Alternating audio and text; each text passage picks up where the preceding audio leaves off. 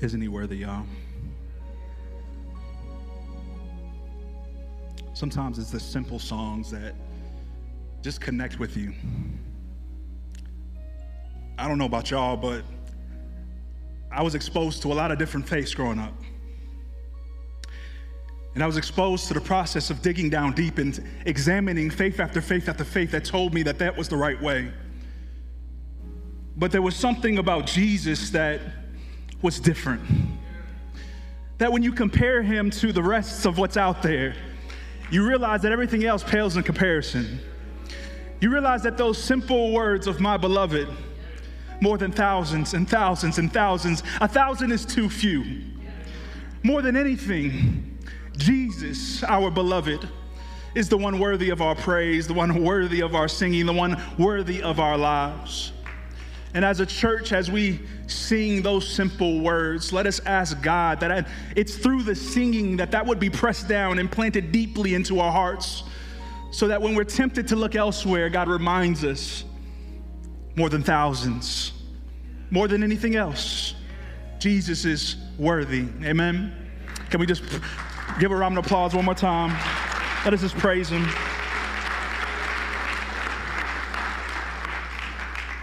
Well, good morning again. Uh, my name is Richard, one of the pastors here, and uh, typically I don't preach with a hat, but me and my barber had some miscommunication this week, so um, yeah, the hat's gonna stay on today. So uh, um, yeah, while, while we're here, let's go ahead and dive into God's Word. Would you join me in the book of Joshua?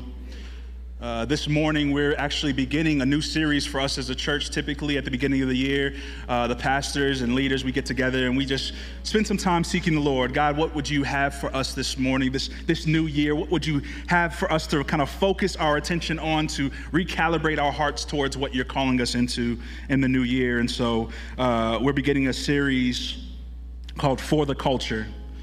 Where we're going to take a look at our biblical core values that uh, over the last few years really we've been working on a, a uh, vision script where in that vision script we believe god has clarified for us who he's called us to be as a people uh, these biblical core values are not unique to us. They are core values for all believers. However, we believe that these particular six values are what we're praying through and what we believe God has called us to embody as a church. So when you experience Cornerstone, when you think about Cornerstone, when you think about the people, uh, the believers of Cornerstone, we pray that you would be able to recognize how God has um, pressed this into the lives of his people here at this local church. Joshua chapter 1, verses 1 through 9, it reads as follows. After the death of Moses, the Lord's servant, the Lord spoke to Joshua of Nun Moses' assistant. Moses, my servant, is dead. Now you and all the people prepare to cross over the Jordan to the land I am giving the Israelites. And I have given you every place where the sole of your foot treads, just as I promised Moses. Your territory will be from the wilderness and Lebanon to the great river of the Euphrates, or the great river, the Euphrates River, and all the lands of the Hittites, and west to the Mediterranean. No one will be able to stand against you as long as you live. I will be with you, just as I was with Moses. I will not leave you or abandon you. Be strong and courageous, for you will distribute the land I swore to their fathers to give them as an inheritance. And above all, be strong and very courageous, to observe carefully the whole instruction my servant Moses commanded you. Do not turn from it to the right or to the left so that you will have success wherever you go. This book of instruction must not depart from your mouth. You are to meditate on it day and night so that you may observe or you may carefully observe everything written in it. For then you will prosper and succeed in whatever you do. Haven't I commanded you, be strong and courageous? Do not be afraid or discouraged, for the Lord your God is with you wherever you go. Would you join me in prayer?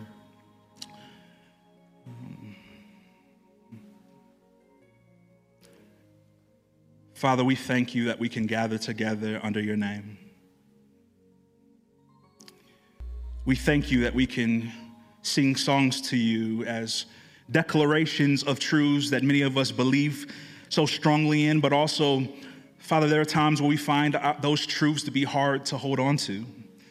So I'm thankful for the assemblies of the saints that when our voices fail to sing things that we know to be a reality, we can be encouraged by the singing of our brothers and sisters, declaring over us and to us that God is indeed who he says he is.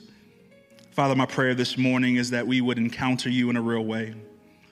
Father, what we hope to see happen through this series, but not even just the series, through your word, Father, is that you would bear within us fruit of righteousness that we would be known as a people who looks like your son, Jesus Christ, in the way that we love one another, in the way that we love you, in the way that we speak about you, Lord. Father, would we be known as those who have been in the presence of Christ? Father, we ask that you would even now posture our hearts in such a way to be submissive and willing to surrender, Lord, to even things that may rub us a little bit of the wrong way. Will we allow the prodding of your spirit to be something that moves us towards you and not away from you? Father, we need you to be our help. Minister to us this morning. Would I simply make plain what you have already said in your word? And would your people receive it gladly as those who are needy beggars? For I am a needy beggar, Father. Would I also eat from your word, even as it is proclaimed out of my mouth? We ask these things in Jesus' name. Amen. You may be seated.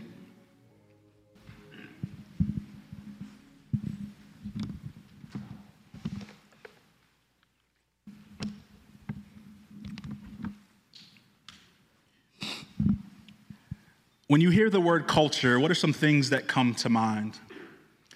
Uh, that's a rhetorical question, so I'm glad that no one shouted out an answer. But for some, when you identify or think about culture, some of the things that come to mind are perhaps the hometown that you originated in, or perhaps the people group that you belong to and whose heritage has influenced and shaped you uh, and how you experience and how you see and think about life. Growing up in Saudi Arabia, the culture was easily identifiable. That people wore, wore a certain type of clothing, people ate a certain type of cuisine, they spoke a certain type or a specific language, and they interacted with one another in specific ways. Typically, when we think of culture, we assume that culture is shaped by yesterday's traditions or today's celebrities. Examples of such could be in entertainment where people like Beyonce or Drake or Little Durk or uh, the Migos or even the Kardashians are influencers of a culture.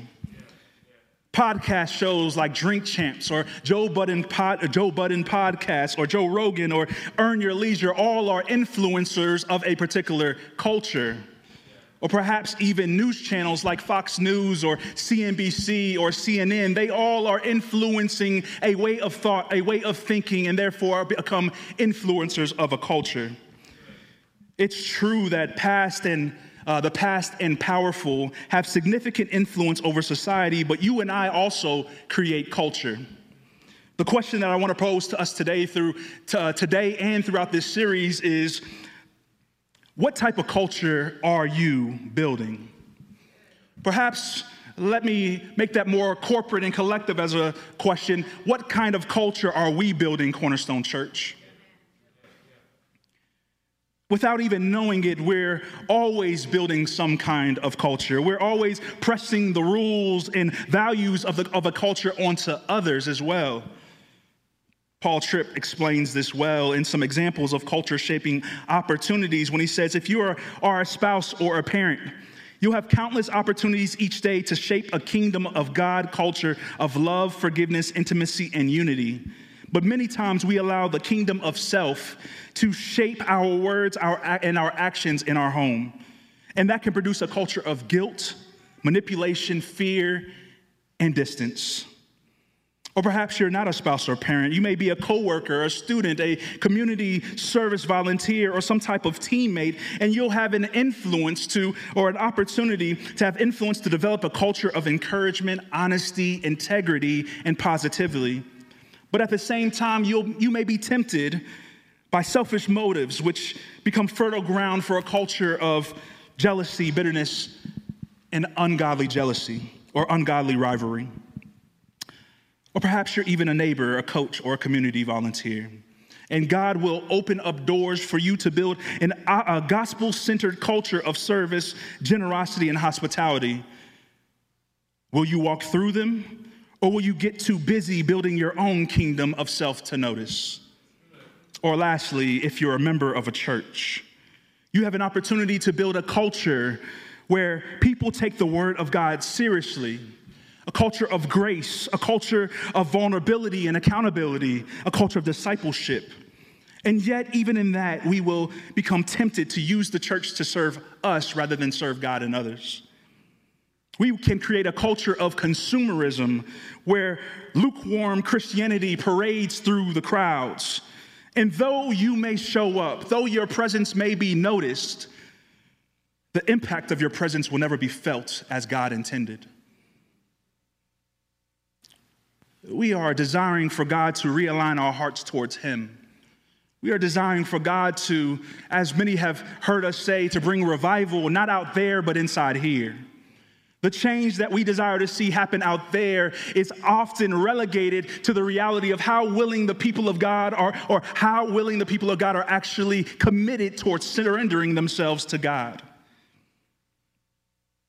These values are important to us because we believe they embody something about God that the world needs to see and experience. And so today we're going to focus on our first point biblical rootedness.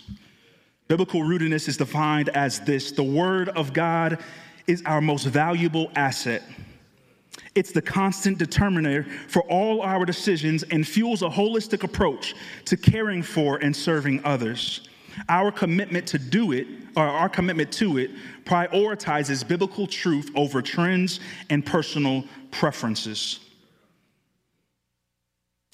The book of Joshua is, has become one of my favorite books because it just overflows with the reality of God's faithfulness towards his people. The first verse in the book uh, begins by opening up the context for us of what has actually taken place. It reads as follows After the death of Moses, the servant of the Lord, the Lord said to Joshua the son of Nun, Moses' assistant, Moses, my servant, is dead. Now, therefore, in the ESV, I think I like it a little bit better, says, Now, therefore, arise. Moses is dead.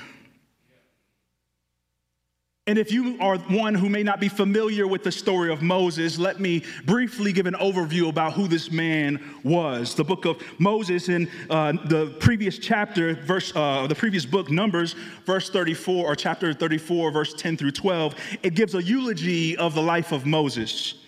He says that no prophet has arisen again in all in Israel like Moses, whom the Lord knew face to face. He was unparalleled for all the signs and wonders the Lord sent him to do against the land of Egypt to Pharaoh and to all his officials and to all his land, and for all the mighty acts of power and terrifying deeds that Moses performed in the sight of Israel. In short, Moses was a bad man. Now, I'm using bad not to say he was actually bad, but in terms of slang meaning bad for good, right? Sometimes I get questions like, Pastor Rich, what did you mean by that? And so I'm just trying to bring everybody together to make sure that we're all on the same accord. Moses was a bad man. And just so uh, we can really come into the reality of his death, Moses was a generational leader. Moses was someone who God had used to lead a nation out of captivity. Moses was the man that God used to literally lead a nation across a sea where, as they crossed the sea, walls of water stopped in midair and allowed the people of God to pass through with not even a hint of dampness on the soil. If you know anything about dirt, you don't want to walk in dirt which, or mud with your good shoes, right? You want to walk in, in a, walk on, on, a, on, on a ground that doesn't necessarily scuff up your Air Force Ones or your Jordans. God had used Moses to bring down from the mountaintop the Ten Commandments of God. This man, Moses, was a big deal. And so when the text reads that Moses is dead, you've got to enter into the grief and misery that was taking place the pot- potential hopelessness of the people of God who had looked to Moses to lead them not only out of Egypt, but through the wilderness and what was expected to lead them into the promised land. But Moses is now dead. The questions of where, what are we going to do now, Lord? The questions of God, have you now abandoned us now that you've taken our leader away from us? God, will we die in this desert now that Moses is gone? Perhaps you remember in school where we, they show you videos uh, during history class of the funeral procession that took place for leaders like John F. Kennedy or Martin Luther King Jr., where people all across the nation are weeping and wondering probably the very same thing Will all progress cease now that the man or servant is gone? Uh, brothers and sisters, very soon and very early in the text, we see that God wants to remind us that God's work rests in God's hands. Transitions are not signs or signals that God has now lost control. God reveals himself early on in the text. After, after the death of Moses, two things are mentioned. They say the Lord's servant and the Lord spoke. Anytime you see a word in scripture uh, repeat itself, there's some significance there. God's wanting to catch our attention. And so that word Lord in the Hebrew is the word for Yahweh. It's the most personal and intimate name for God Himself that communicates that God is faithful to His people. And not only faithful during the time of Moses, but faithful for all ages. God has never abandoned his promise, nor has he abandoned his people just because servants of him transition out of the way. God re- reveals himself and describes himself in those words to give us assurance and security that God's still the same God right now as he was before Moses died.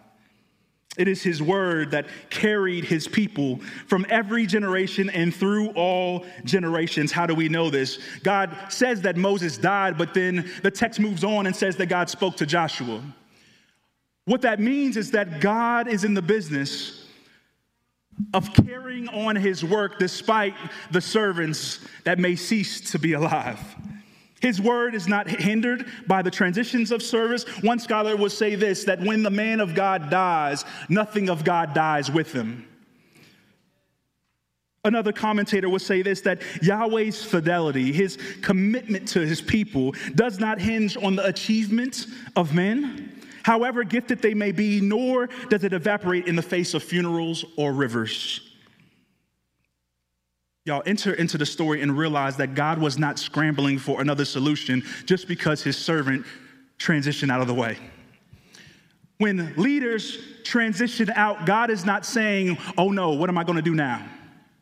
God is not going back to his drawing board and acting as if he didn't know that this was going to happen and somehow now has to enter into time and space and come up with a solution. God is sovereign. And his sovereignty doesn't exist in our time and space, it exists outside of time and space, which means that God already foreknew this was going to happen before any of those people were actually alive to experience it. He spoke it into existence before the creation of the world, and therefore he is perfectly capable of completing that which he purposed, regardless of who is in the pulpit, or regardless of who is in the front, regardless of whatever that leader is that he's going to use to accomplish it. The past three years, there were time and time again where we saw people punt their faith as a, as a result, to, or to some extent, because they saw a Christian hero that they looked up with and had trusted show themselves to too be a sinner. That there were people who said, I'm done with Christianity because they experienced harm from other Christians who didn't necessarily understand or even agree with the, the, the biblical or the clear biblical uh, convictions and things that we see in scripture towards a given particular or a particular group of people. And the question that that begs us to ask, or the question that we need to ask ourselves is Was your Christianity built on God's word or on the person who taught you the word? As leaders, we, or as people, it's actually God's grace to us that He allows leaders to transition out of the way. It's God's grace because you and I, we have a tendency of looking at someone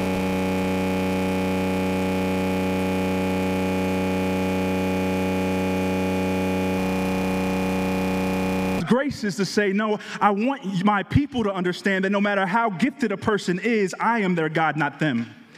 Moses is dead. God never intended for your faith to be rooted and grounded on a leader or a person so that as that leader goes, so does your faith. God has always intended for your faith to be built upon the solid rock of Jesus Christ. These marvelous works and miracles were not done by Moses, they were done through Moses. There's a difference. When we think about the Word of God and being rooted in it and the fact that God is faithful to His Word, let us be reminded that God's Word is what is eternal. Man is temporal. Isaiah testifies about this very thing that the grass withers, the flowers fade, but it is the word of God that lasts forever. God, in these early verses, he's showing us that he is not, he's faithful to his word, but he's also faithful to provide everything that is needed to fulfill his word. In 2019, the NBA, the NBA playoffs was going on, and uh, the Warriors had acquired a, a player named Boogie Cousins early on in the season. And the acquisition of Boogie Cousins was, in many people's eyes and respect, um, the key piece that would lead them to get another chip. So I remember watching that, uh, I think it was round two, where Boogie Cousins gets a freak accident and a season ending injury. So Draymond Green is having an interview and they're asking him, man, how do you feel about Boogie? And of course he says, man, I feel my heart hurts because this was the first time that Boogie had ever been in the playoffs. But then he goes and he starts reciting name after name of player that would need to step up. And the thing that stood out to me about Draymond Green's interview was that he left the interview with these few words We have a next man up mentality. We have a next man up mentality. Our roster is deep. And therefore, with one man goes down, another person has to step up and fulfill that role.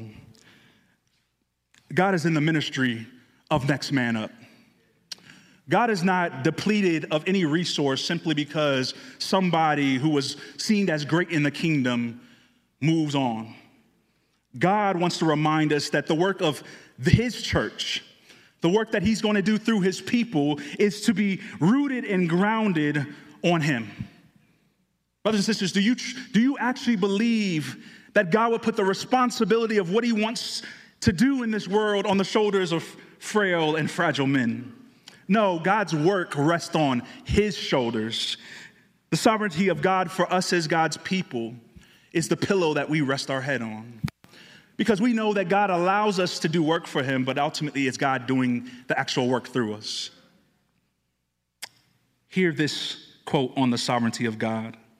He says, No revolving world, no shining of star, no storm, no creature moves, no actions of men, no errands of angels, no deed of the devil, nothing in all the vast universe can come to pass otherwise than God has eternally purposed.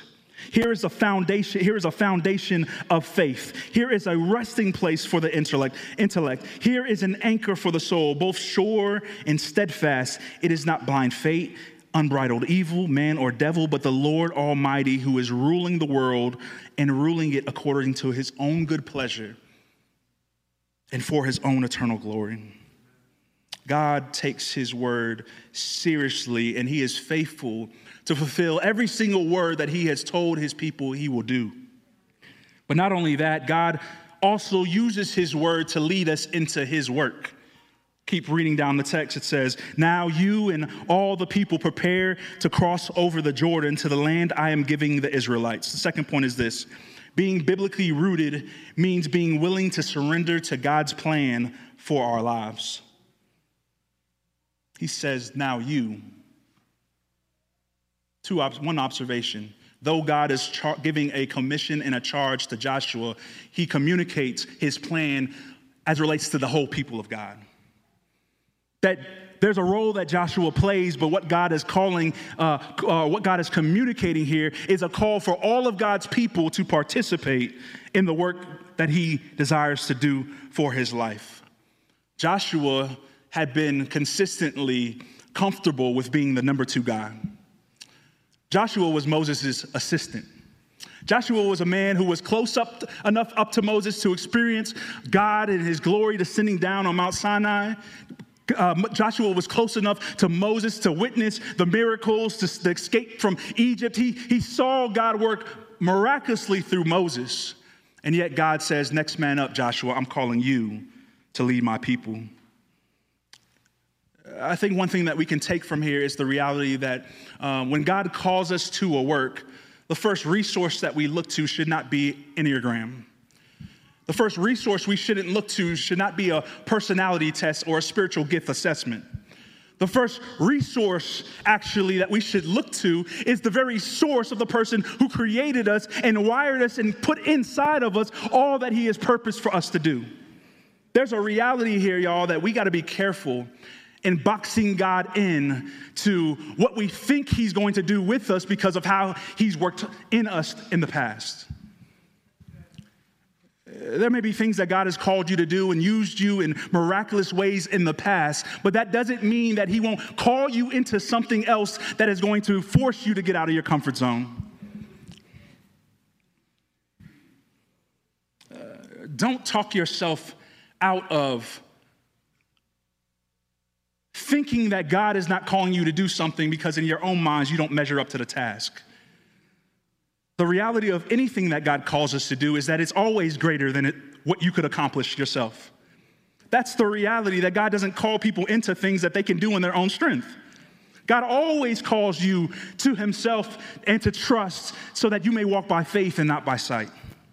This is the life of a believer. And my fear is that there are many of us in the room, in this room, who have suppressed what God is desiring to do in your life because you're comparing yourself to other people. God has called you to go and make disciples, but you're too scared to tell or teach somebody about Jesus because you don't measure up to the giftedness of a John Piper. You don't measure up to the giftedness of a John O. You don't measure up to the giftedness of a Charlie Dates or whoever your favorite preacher is. And so you say, well, if I'm not as gifted as them, then God must not be calling me and that's a lie. Uh, what has God put on your heart that you have ignored, been ignoring for a month, for months, for years? Because you've allowed fear to take hold of you. You've been more concerned with what God has done through other people's lives than what He wants to do through your life. God calls Joshua not because he's in any way worthy of the task, not because of in any way that he's qualified for the task. God calls Joshua because God is confident that as long as Joshua realizes that I'm with him, then he can do everything that I've called him to do. The calling will require us to trust in what we can't see. That's the definition of faith. The writer of Hebrews says that now faith is the substance of things hoped for and the evidence of things not seen, meaning that you're going to have to lean on something that your senses can't pick up on.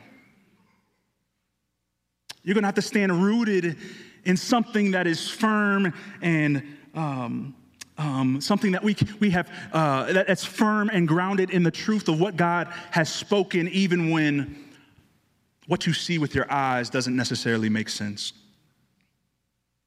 God doesn't just call us to trust Him and to walk by faith, but God is leading us towards what's actually best for us. God was calling the people of God out of, out of the wilderness to move into the promised land. And sometimes we can confuse what God is calling us to do um, or think about it in such a way to where God is calling us to something less than what we can preserve for ourselves. He was calling them to possess their purpose of existence. He was calling them into a place of rest and peace because what God knows and what we need to know, brothers and sisters, is that to be in God's will is the best place that we can truly be. I remember when God called us to move to this side of town about 12 years ago. My wife and I, we were just in a position where I had just lost my job and we no longer could live where we were currently living. And so we're praying and asking God, God, what's next?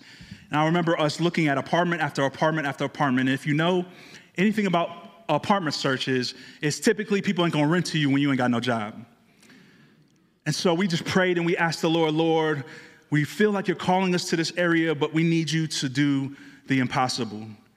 And so we went to apartment after apartment. And right when we would get to the application part that said employment, I would explain to them, yeah, you know, my job was dissolved last week and I don't really know. I'm looking for a job, but we've got a few, you know, we got a little bit of money so we can put down maybe two or three months of rent. To which they would say, nah, bro, I'm sorry, man, we can't, we can't do that.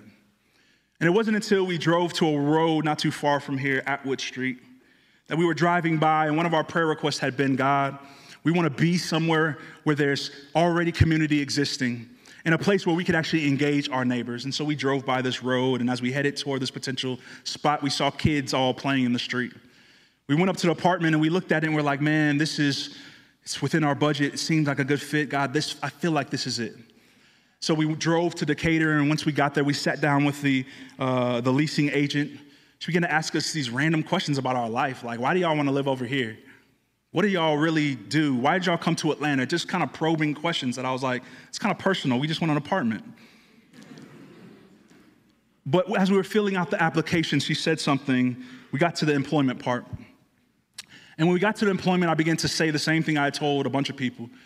Man, you know what? I just recently was let go of my job and I don't have active income right now, but we can put th- two to three months of down payment rent in order for us to secure this location so that hopefully within three months I have a job. And I remember like it was yesterday, the lady saying this to me, and she just simply said, Don't worry about that. I like y'all. I believe that God is calling y'all to live here. And she said, just put down one month, one month of rent, and you'll be good. It was in that moment that I realized that when God calls you to something, and when you submit to that call, that He takes care of the rest. That you don't have to be concerned about how you're going to be taken care of. You don't have to be concerned about the potential obstacles or the potential hardships that will come. It's not that those things won't be there, it's just the reality that God has already paved the way and gone ahead of you. Joshua is told here, go and cross the Jordan, which I don't know about y'all, but if you're familiar with any river, any lake, you know that if you ain't got no boat, if you ain't got no swimming trunks, if you ain't got no flippers, then to cross miles wide worth of water is an impossible task. But I wonder if, I wonder if Joshua had thought to himself, God, that's an impossible task, but I've seen you do it before. Uh, God, that's an impossible task, and I don't know how you're going to do it again, but God, I've seen you do it before. And so Joshua, I think, responds here in the way in which he says, God, I'm going to move forward. I'm going to do what you've called me to do. I'm not going to suppress or allow fear to hold me back. God, I want to walk in your purpose because I know that's where I'm going to find you. The third point is this being rooted biblically means enduring in the work by taking hold of God's promises. Uh, I've learned a lot about gardening recently, and I've realized that farmers, uh, every single day, farmers will put a seed in the dirt. The only thing that they have as a guarantee is that little picture on a, the cover of that particular seed package that shows you what you're going to get in the end. And that farmer puts that seed in the soil, and day after day, maybe twice a day, he's going out and he's watering it. And he's watering it, and he's feeding it the nutrients that it needs. And that little seed begins to grow up. And he does all this with the expectation that that little seed of corn is going to turn into an ear of corn. If a farmer is willing to build out their life around a seed turning into a piece of corn, that they can enjoy, that they can have for themselves, then believers, you and I should, not based on the possibility of a kernel turning into a corner cob, but on the assurance of the promises of God who guarantees that whatever He has said, He's going to accomplish. Verses 2b through 5, we see the promises that Paul, I mean, that God gives to Joshua and the people. Six promises follow the call. He says, Moses, my servant, is dead. Now you, all the people, prepare to cross the Jordan to the land I am giving the Israelites. I have given you promise. Or I am giving the Israelites his first promise. I have given you promise. The, uh, everywhere that the sole of your foot treads, just as I promised Moses. Your territory will be, promise, from the wilderness uh, in Lebanon to the great river, to the Euphrates River, and all the land of the Hittites. And west of the Mediterranean Sea, no one will be able to stand against you, promise. And I will be with you, promise, just as I was with Moses, and I will not leave you, promise, or abandon you. Six promises are given here. And I think, like the people of God, the question I would present to you all is do you actually believe that God is with you when He says He's with you? Uh, sometimes it's hard to take God at His word because all of our past experiences with people have been the letting down or the disappointment from people actually not keeping their word. And so we begin to internalize those hurts, those traumas, and then we begin to uh, push that on God and his character. So when God says something, it's hard for us to take him at his word because we're like, yo, all my life I've been let down. All my life, people have told me that they were going to do things and they ended up not doing them. God, I hear you, but it's hard for me to trust you. Uh, the language of the text here is not God giving commands, but of Him giving commitments. Uh, God is saying, My people, I'm generous. This is the land I'm giving to you. My people, I'm gracious. It's not that you're getting the land because you earned it, but because of my kindness, I'm giving you all of this. God, God is our guardian. There's nobody or anything that's going to stand in the way of you getting everything that I said I had for you. God, as God, I'm going to lead you through the wilderness. And I'm going to tell you, I'm going to lead you into the promised land. I'm going to show you every single boundary of the property in which I have for you. God has guaranteed you can take this to the bank. I'm putting my name on it. And God is genuine. I will never leave you or abandon you. Isn't it so much easier to walk in the things that God has called us to do when the promises are connected to the call? When God assures us that what I have for you is what I have for you, and therefore, eh, all He's asking is that we would just take hold of those very things. That the credit alone belongs to Him, but that we would actually believe that God Himself is trustworthy. That His words are not like men, that He should lie, but that He is, he is truth. There's no fault, there's no sin that can be found in him that when he says it, we can take that to the bank. God's presence is the only security we actually need because in it, we find everything that we actually needed. Think about that. That God's presence holds within it everything that we can imagine that we actually need. That's what he's calling us into the imagery of this is just think about the stars. Think about God's promises like the stars in the sky. That the darker the night gets, the brighter the promises become. That those are the things that we have to cling to, that God gives his people, which leads into my point number four, and I'll be done in a little. That being rooted biblically means allowing God's word to have its way in us that being rooted biblically means allowing God's word to actually work in us. He says in 6 through 9, and I'm going to give an overview for the sake of time. He tells Joshua over and over again be strong and courageous. I say it again be strong and courageous. But what's really the thing that we got to take hold on is, is the emphasis that God puts on Joshua paying careful attention to do what God said he needed to do. I think the times that we're living in is that we are comfortable with only being familiar with God's word. We're comfortable with knowing a couple verses and being able to recite the ones that are easy or the ones that we grew up learning. And so the reality is that a lot of us don't experience the power of God in our lives to transform us because we're digesting and eating everything but the Word of God. Uh, the Word of God is what God uses to shape us, to form us, to produce godliness in us. And I'm afraid because the lie of the enemy has been that to in any way pay careful attention or to obey God's word is actually legalism.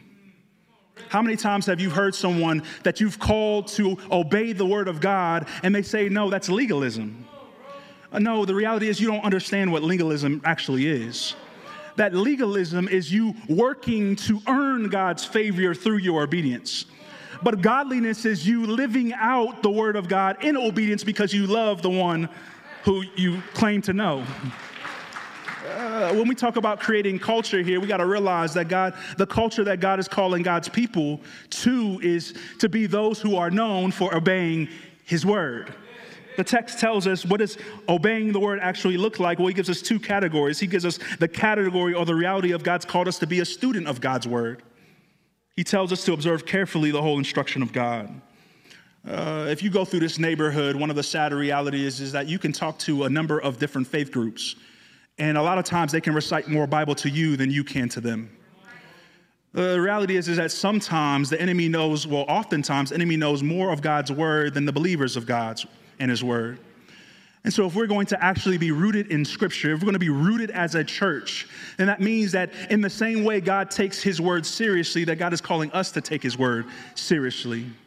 The way that we form culture, or God forms culture in His people, is by His people saying, you know what, when the word of God is taught, I'm going to show up. Uh, when, when the church creates podcasts like Mirrors and Mirrors, I'm going to listen. When the church calls us to learn inductive Bible study methods, I'm going to be present because I need the skills and tools necessary to take the Word of God seriously. But not only does he call us to be a student of it, he says, do not turn from it to the right or to the left. He calls us to actually be a follower of it. One of the things that I've noticed about our church in particular is that we're good at studying but we're not always good at living. Uh, and this is not an indictment or a judgment necessarily, as if I'm not guilty of that at times as well, but it's a reminder to you and I that God gave us His word so that we would walk in His word. And that to walk in His word is actually to be walking with God. If you are not walking and living out the things that God has said, then you are not walking with God. You may have knowledge of God, you may be able to recite things about God, but you're not walking in step with God because God leads his people through his word. The courage and strength that God is calling us to, and I believe that God was calling Joshua to and the people to, is that true strength and courage is not the social works that we can do in our community. True strength and work is not the fact that we can gather in this building and sing great songs. True courage and strength for the people of God has been and will always be that there's a people that who, is, who are committed to actually embodying the very things that God has said and told us to live out. I'm not going to get much claps on that one, but that's okay. Uh, this is what faithfulness means to God that you have a hold on God's word, but more than that, that God has a hold on you. What would a commitment look like this year? If after today you, you, you said, God, I want to, I want to like never before take your words serious. God, I want to like never before commit to feasting out of your word, not to get information just to have information, but to find you, to be able to tell others accurately about who you are, to be able to cling to your promises for myself that when I go through these difficult situations and circumstances, my first response is not call a pastor up. My first response is to say, God, what do you say? Uh, what would that look like for us?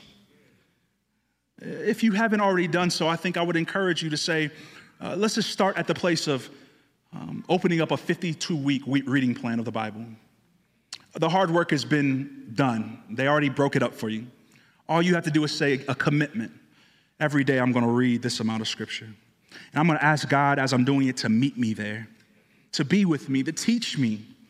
Or perhaps it's going backwards and listening to the, the Windows and Mirrors podcast to see the Bible exposited in such a way that it helps us make sense. Sometimes reading the Bible, you can get intimidated and it can be like, man, this just doesn't make sense to me. So we lean on our brothers and sisters who God has gifted us with to help us teach us things and show us things that we may not have seen ourselves. Not to solely depend on them, but to build up some endurance, some skills so that we can have confidence that, man, God reveals his word to all his children, not just to his gifted children. Or perhaps a friend, ask a friend to hold you accountable to laboring to apply something from every sermon you hear this sun, uh, over the next few Sundays. It's easy to sit here for 45 minutes. If John is preaching, it's going to be an hour. and then we walk out the door and we forget everything that we heard. If we're going to apply God's word, it's going to require intentionality. It's going to require to say, I can't apply everything, maybe. God, what's one thing? What's one thing that you would have me to apply to my life? And invite somebody else that's close to you to say, hey, I just want you to lay eyes on me. This is what I'm trusting God to apply in my life. If you see God's grace and you start to see that bear fruit, can you let me know? And if you don't, can you ask the question, man, how's that going? So that we as a people are actually living out biblical community and not just hanging out. Uh, in closing, the book of Joshua is not meant to look at Joshua or Moses and say, oh, how great were these men. The book of Joshua is a book that points us to somebody greater than Joshua. It's a book that points us to somebody who led all, who leads all people out of the wilderness into, into a promised land. Joshua was one who led the Israelites out of the wilderness and into a land, but the land was still imperfect. Yes, the land was filled with milk and honey. Yes, the land was vast and wide, but there was still sin present. The land was still broken.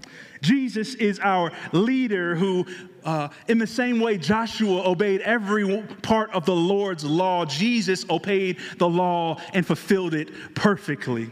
In the same way that Joshua was a deliverer of people, sinners who were undeserving, Read the, read the story of Rahab. Rahab was a prostitute.